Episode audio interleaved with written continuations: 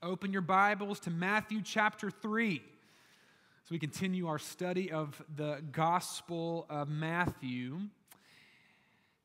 How do you prepare for the coming of a king? I mean, the coming of a king is a big deal, right? If a, if a king were coming to your house, there would be a lot of preparation that you would undertake to prepare your house to honor him a lot of preparation, so much preparation, in fact, that preparing for a king and queen was the plot line of a movie. Many of you seen the Downton Abbey movie? Um, that was the whole plot. The king and queen were coming, and we've got to prepare for the king and queen coming. And if you think that is a little thin for a plot for a two hour movie, you'd be right. And yet they did it. Um, and I love Downton Abbey, even seeing that. A lot of preparation that took place in that movie. They cleaned the whole manor. They polished all the silver. They bought a ton of food. They got new clothes. They invited tons of guests from around the estate, all in an effort to honor their ruler. And that's how you normally prepare to meet a king. It's how you normally prepare to welcome a king, at least a normal king. But the king that we're learning about in the Gospel of Matthew is a bit different.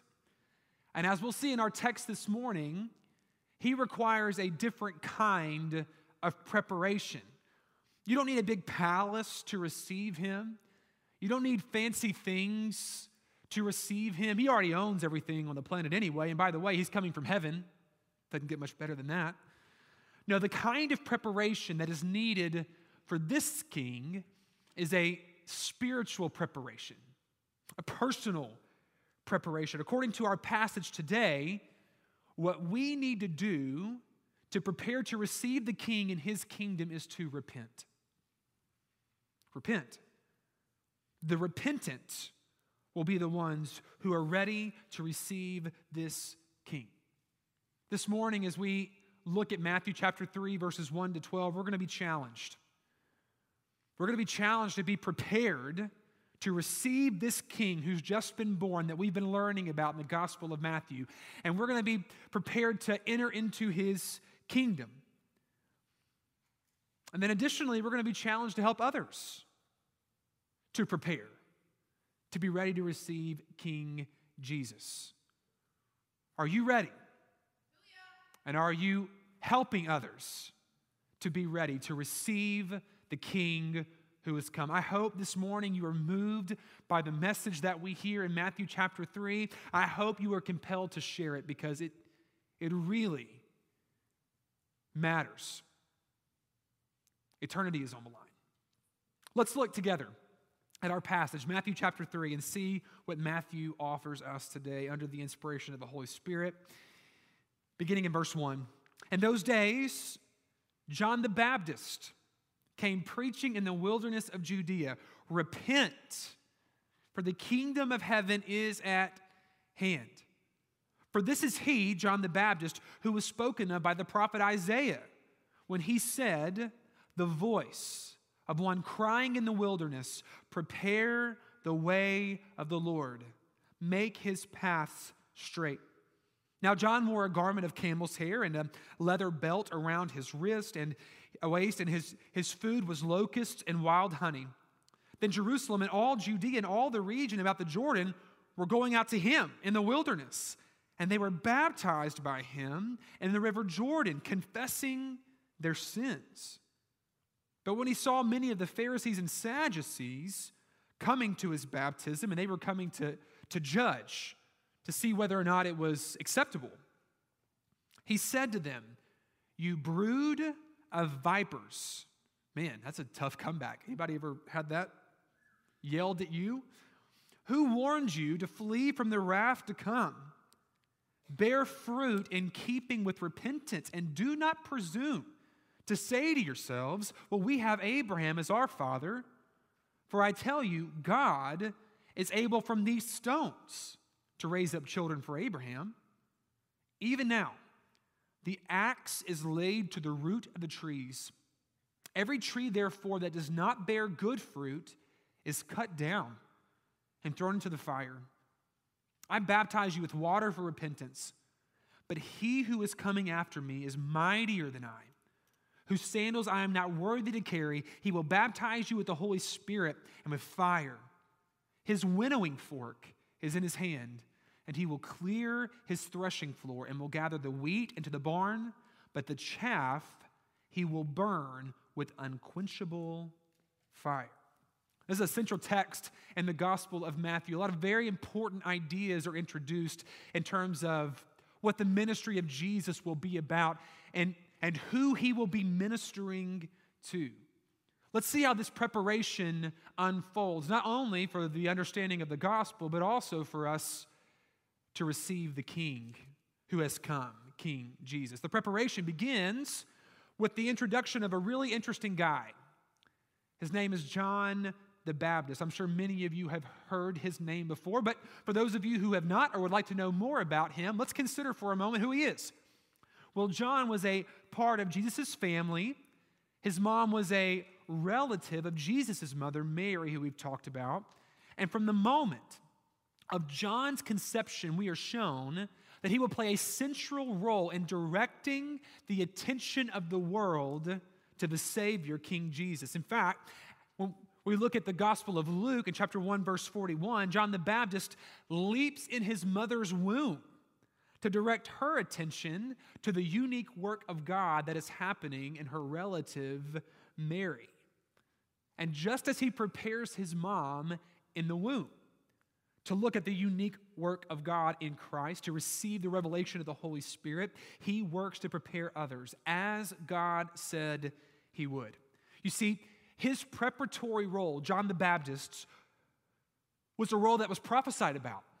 Prophesied in the, the book of Malachi, chapter 4, verses 5 and 6. And here's what God says through Malachi Behold, I will send you Elijah the prophet before the great and awesome day of the Lord comes, and he will turn the hearts of fathers to their children and the hearts of children to their fathers, lest I come and strike the land with a decree of utter destruction. So the people of God have been instructed by God to look for a new Jerusalem, not a reincarnated Elijah, but a new Elijah who would turn the attention of the people of God to the salvation of God and help them be free from the destruction that was coming. And Matthew wants us to know that John the Baptist is this new Elijah. He gives us a hint with his clothes, right? It's kind of an unusual clothes for a pastor. I'm not sure how many of you would listen to me if I was up here in a camel hair toga with a, a rope belt around my waist, but yet that's exactly what he wore, and that's because there's a relation there to Elijah. If you look at 2 Kings chapter 1, verse 8, you'll see the clothes match. So even the, the clothing here is meant to be a signal to us and the people of God there that this guy is like Elijah. Maybe he's the one that we need to listen to because he's going to be preparing the way for the promised king, the promised Messiah. And if that hint wasn't enough, Jesus confirms explicitly later that John the Baptist is the new Elijah in chapter 11, verses 7 to 15, where he says John the Baptist fulfilled the prophecy of the new Elijah. Incredible. Another fulfillment of Old Testament prophecy pointing us to the reality of King Jesus. And this man has a message, a powerful message meant to prepare the people listening him, listening to him to receive the king who had come. Just listen to the message, powerful but simple. Declaring to these people in the Judean wilderness, repent, for the kingdom of heaven is at hand. That's what we see in verse 2. That's his message. Repent, for the kingdom of heaven is at hand. He preached a message, this man, of repentance. The people of God needed to repent in order to make themselves ready for the king. Well, if this is the central message of John the Baptist and the central message of the kingdom of heaven, it's probably pretty important that we understand what it means to repent. So, what does it mean? What does it mean to repent? Well, in the most basic sense, repentance means to turn, it means to change.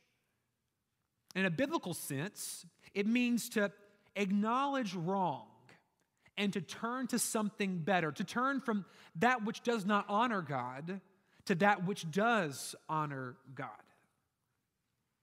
And here's how normally that, that happens, how we come to that place of repentance. We receive conviction from the Holy Spirit of God that there's something in our life that is not honoring to God. And if we want to prepare to receive, to be more receptive, to be part of this, this kingdom, we need to confess that. We need to say of that sin, that thing that does not honor God, what God has said about it. So conviction leads to confession that leads to brokenness because we recognize what it's cost. We recognize that that sin is limiting my fellowship with God who created me, who wants me to have fellowship and enjoy Him both now and forever. We recognize also what it cost Jesus, what it demanded of Him that we're reading about in the Gospel of Matthew. But we also rejoice in the provision that God has made. That, that sin does not have to separate us, not forever, but rather it can be confessed and covered by the blood and the work of Christ. And now we want to walk faithfully in obedience to the King who has saved us. And so confession leads to brokenness, leads to commitment, to walk differently, to be a worthy citizen in the kingdom that is coming and that has come. The people of God need to be a repentant people, repentant with fruit. Matthew wants you to know from the beginning of the gospel that you cannot serve two masters. You cannot serve two different kings. There's only one king who is worthy of your devotion. There is only one king who is worthy of your worship. There's only one kingdom that is worth living and dying for, and that is King Jesus and the kingdom of Christ. And baptism is the outward sign of what God is doing internally. And we're going to learn more about that next week. As we see here on the page, those who repent are baptized to declare to everyone what it is that God is working in their hearts. You know, as I was studying this passage this week, I was struck by the simplicity and the power of this message. It's an interesting guy. Yeah, interesting man but a powerful message. And it, it convicted me. And I think it hopefully will convict us as the church that, you know, sometimes we make the gospel more complicated than it is. Sometimes we think that the message of the gospel needs more to help it be impactful, to help it be effective. And so we put all of these, these things around it thinking that it's going to help it, but in reality, oftentimes becomes distractions. This guy, this, he's so simple. He, he's in the Judean wilderness. Isn't that interesting? He's not in the city, he's not in a palace, he's not in the temple, he's in a wilderness. And yet, people are coming to him to hear what he has to say. And when they come, what do they find? They don't find somebody dressed like me. They find a, a kind of crazy guy, right? I mean, he, he's living out there, he's eating bugs and honey, probably got a long beard, long hair. If any of you heard there was a guy down I 20 in some field who lived in a tent and wore animal hair and ate bugs all the time. Would any of you think, he may know something about God that I need to hear? right? That doesn't make any sense. It doesn't make any sense that people would be leaving the city to go out in the wilderness and hear a message from this guy, and yet there was something about the message that drew them. There was something about the, the content and the, the anointing upon this man that made his voice and the message that it was proclaiming powerful. Hear me. John the Baptist does not need a massive platform. He does not need a palace to get attention. He does not need pyrotechnics to capture the attention of people. He doesn't need fancy clothes. The message of the gospel is enough. Some years ago, I was preaching a camp. I, get, I love preaching camp. I didn't get to do it this year, unfortunately, but uh, I was preaching a camp for a friend of mine who was at a church in Florida. And um, I was there preaching the high school camp. At the same time, a junior high camp was going on for the same church, and a different guy was preaching for that camp. And so the junior high would meet first, and they would have their worship, and the high school would meet after, and we would have our worship. And so I was sitting one night in the junior high worship service, just preparing for the high school worship that night, and the, the guy who was there preaching stood up, and it was kind of the night where he wanted to present the gospel to, to help them understand the, the severity of the gospel, what was on the line, and also their need to tell others about the gospel. And I remember thinking it was interesting because as he got up to preach, he had a few bags of fish, like live fish, like uh, goldfish and betta fish that you'd buy at a, at a pet store.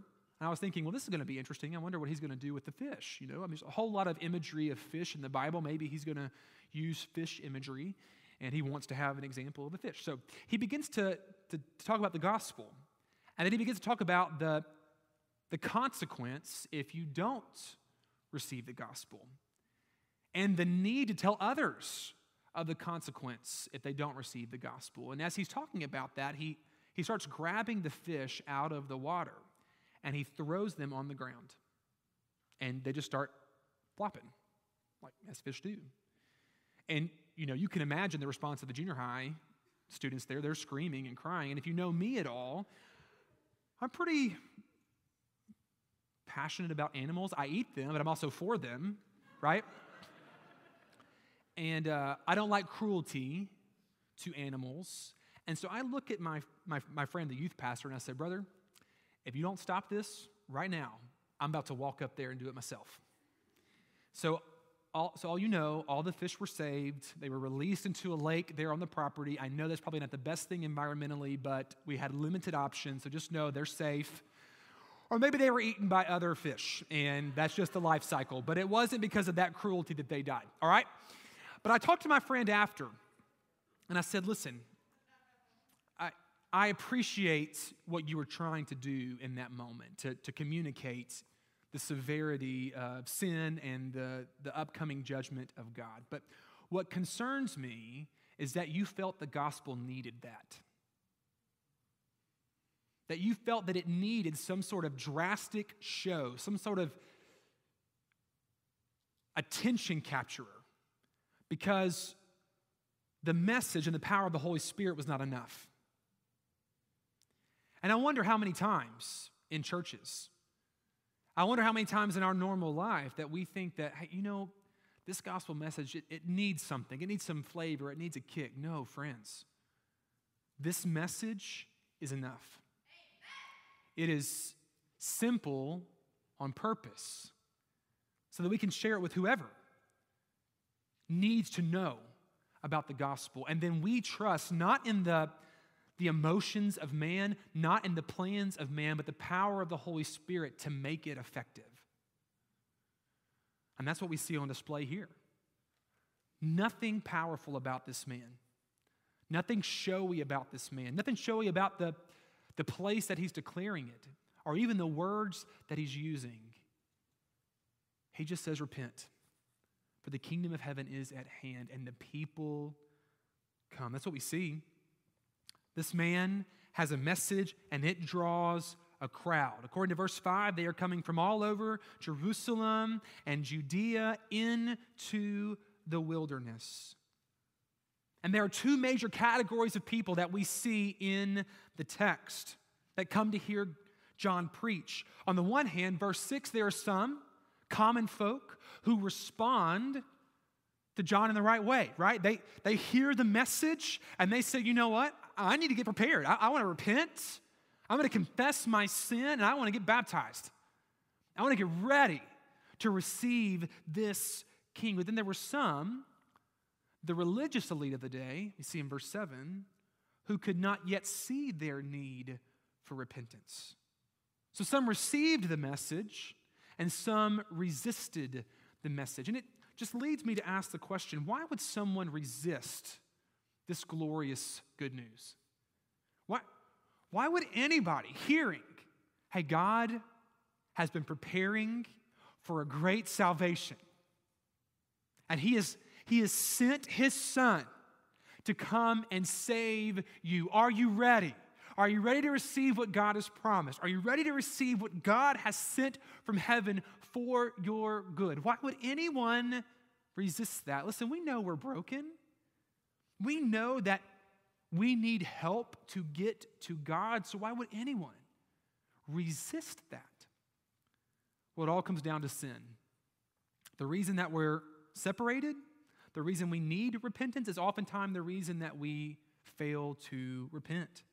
Trusting in the wrong thing, worshiping the wrong thing, it gets you into trouble.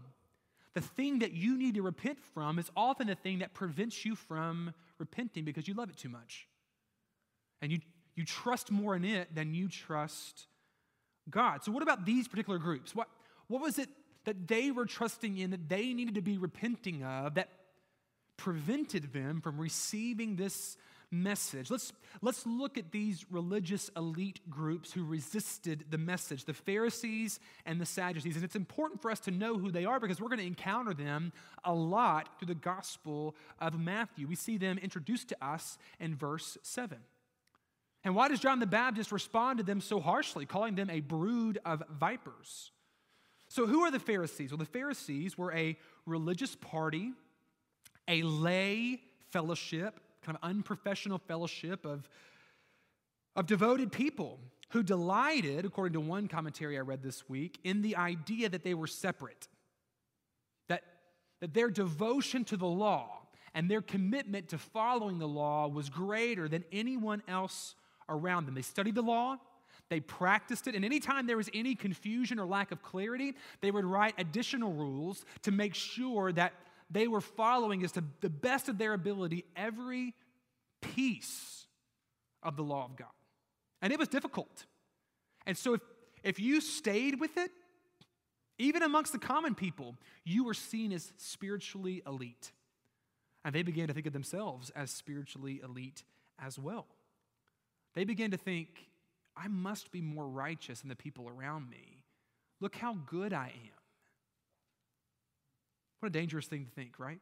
I mean, if, if we're comparing ourselves to other people, yeah, we may be, we may be doing really well. But if, if our measuring stick is Christ, I don't care how good you are. I don't care how much you followed, you will always fall short. They thought, why do I need to repent when I am following the law better than anyone else? They were relying on their own morality, and they weren't righteous, they were self righteous. There's a difference. The Sadducees were members of the high priestly party. They were a majority group on the Sanhedrin, which was the Jewish religious ruling body. They saw themselves as directly descending from Zadok, the great priest, and they largely rejected the oral tradition of the Pharisees, all the things they were adding to the law to help them obey it more perfectly. They tended to be aristocratic, they were wealthy landowners, and they were suspicious of movements that began among the common people. They were connected to Rome, and they sought to please Rome to protect their own prosperity and their own power. So they had a bloodline, family, they had power, and they had money, all of which they trusted to make them right before God. Surely, if I come from this line, I must be in good standing with God. Surely, if I have this much blessing in this life, I must be in right standing with God. So, on the one hand, we have people who have confidence and their own ability to obey the law. On the other, we have people who have confidence in earthly power and tradition. What a dangerous thing that we see on display in the hearts of the Pharisees and the Sadducees. I want you to hear me this morning, friends. Your family history, your own self righteousness, any earthly power you have, any earthly wealth you have are terrible gods and they are worse saviors. They are fickle and they will not stand in the time of God's judgment. I want you to think about this. When you stand before a holy and righteous God one day, and he says, Why should you enter into my kingdom? My, eternal kingdom? Why should you be able to fellowship with me and enjoy my presence forever in a new heaven and a new earth? What will you rely on to gain access to the kingdom? If you say, My own works, look how good I am, you will never be good enough to justify that entrance. If you say, Well, well, God, my family grew up in the church. I've been a, a Christian my whole life. No, you haven't. I promise you, I got two kids whom I love dearly and they need Jesus. Nobody's been a Christian their whole life.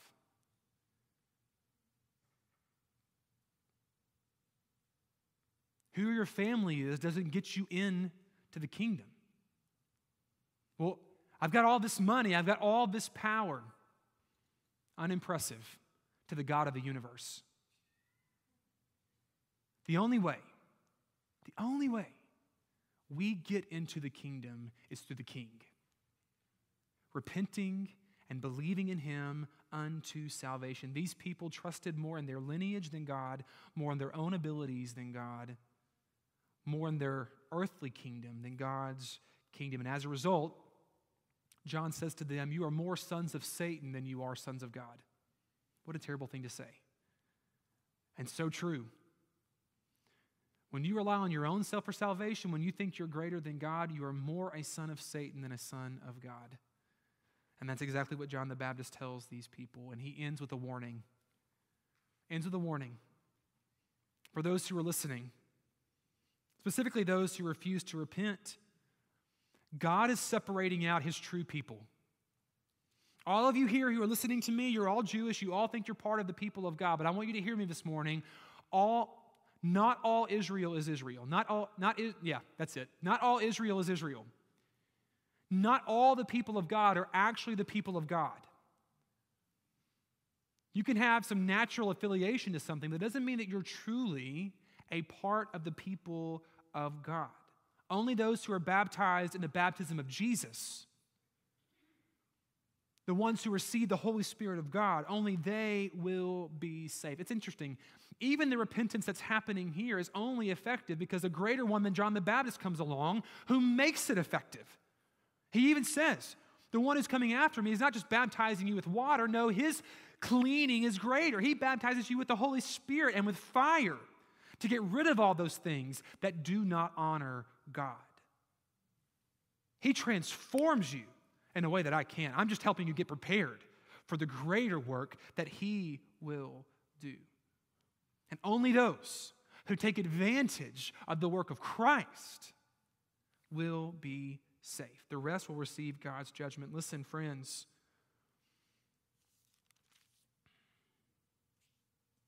Even now, verse 10 the axe is laid to the root of the trees. Every tree, therefore, that does not bear good fruit is cut down and thrown into the fire. Verse 12 He has a winnowing fork in his hand. He will clear the threshing floor and gather his wheat into the barn. It's a message for the church. I hope you know. I mean, just because you're a part of this church does not mean that you are a follower of Christ. If there's no fruit in your life, no evidence of the Spirit of God on your life, there's a reason for concern. I don't want to over dramatize the concern in the sense I don't want you to question your salvation unnecessarily. But if there is no fruit in your life, I do want you to be concerned and seek the Lord and seek godly counsel. And make sure you're not relying on the wrong things because judgment is coming. And you may do, need to repent unto salvation to be prepared for the coming of Christ. You know, the Pharisees and Sadducees came to judge the message of John the Baptist, but they are the ones who truly sit under judgment. And John wants them to know nothing you trust in is greater than Christ. Anytime we trust in the kingdom of this world for our security, we are not ready for the kingdom of heaven. We must find all the places in our lives that we have not res- uh, surrendered to the Lord, to King Jesus, and repent. Initially unto salvation, and then progressively unto sanctification. Making sure that we are as ready as we can be through the work of the Holy Spirit upon our lives to receive the King who is coming. Only the repentant, the humble, who truly see their need for Christ will be ready to receive him. So let me ask you this question, friends. Are you prepared? Because just as our King came here, he will come again. And just as the people of God needed to be ready then, we need to be ready now. And there will be a separation that takes place and that final day of judgment. And the true people of God will be revealed. Those who repented, confessed their sin, and came under the work of Christ. Are you there? When he comes, will you be ready or are you trusting in something else? Tradition, your family, wealth, power, status, your obedience, in and of yourself, they cannot save you. Only Christ. Only Christ. And for those of you who are already in Christ, is there greater preparation that needs to happen? Again, not to salvation, but to greater Christ likeness. Don't you want to be, as the bride of Christ, as white and radiant as possible when he returns as our bridegroom? Prepare the way.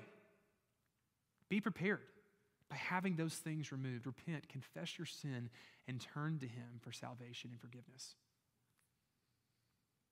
There's a second question here, too, though.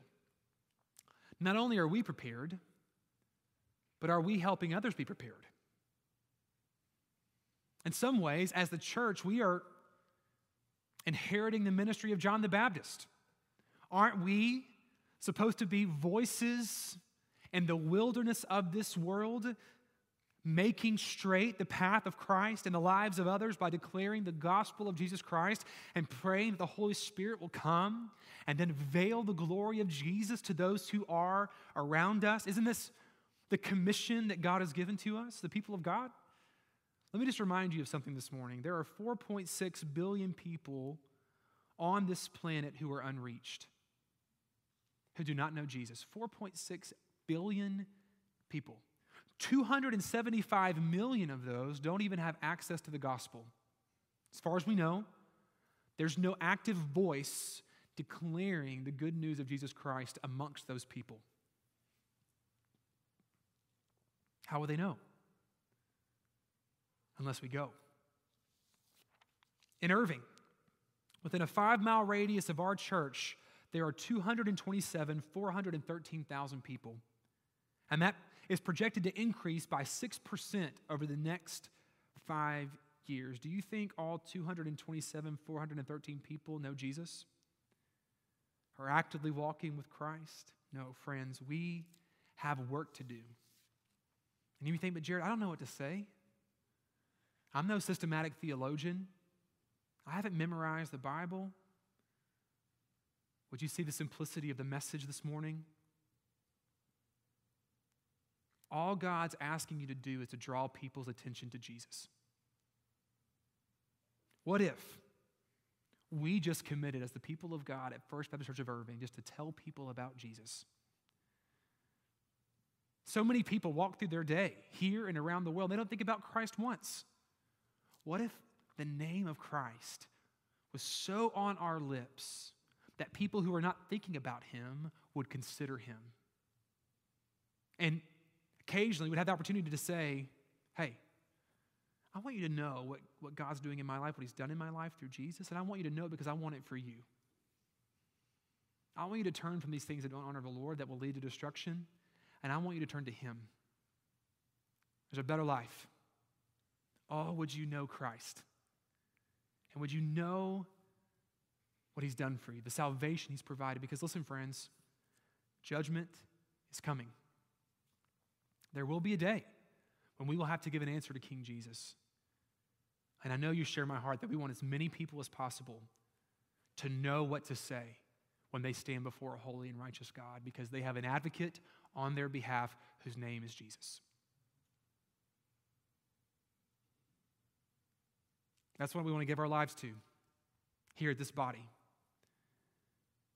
Helping you be prepared to receive Christ, and helping others be prepared by the declaration of the gospel. Let's follow in the footsteps of John the Baptist today. Amen. Wherever you are, would you bow your head? Spend some time before the Lord, asking Him to help you know how to respond to the declaration of God's word this morning. Are you prepared? Have you given your life to Christ? Have you ever confessed with your mouth that Jesus Christ is Lord and believed in your heart that God raised him from the dead? And been saved, knowing for sure where you stand before a holy and righteous God. Let today be the day when you allow the Holy Spirit of God to bring you into the family of God. For those of you who are already in Christ, do you need more preparation, not for salvation, but for sanctification? To walk in greater holiness, to prepare yourself for your coming bridegroom as a part of his bride. Would you just think about your life, anything that is in it that doesn't honor the Lord? And would you commit to be more prepared for the coming of Christ by confessing that sin, allowing the conviction of the Holy Spirit to come upon your life, being broken over the distance it's caused between you and God, being broken over the requirement that it required of Christ upon the cross? Would you rejoice in that provision and then commit to walking in obedience to the power of the Holy Spirit that's within you? And then, who are you helping to be prepared? Are you allowing God to use your voice and the wilderness of this world to point people to Jesus? Doesn't have to be that hard, friends. Just let the overflow of the joy you found in Christ be on your lips. Point people to Jesus and see what God does. Oh, Father, would you find us faithful in that? We pray in the name of Jesus. Amen. Let's stand and respond however you need to respond, certainly in worship to a good God.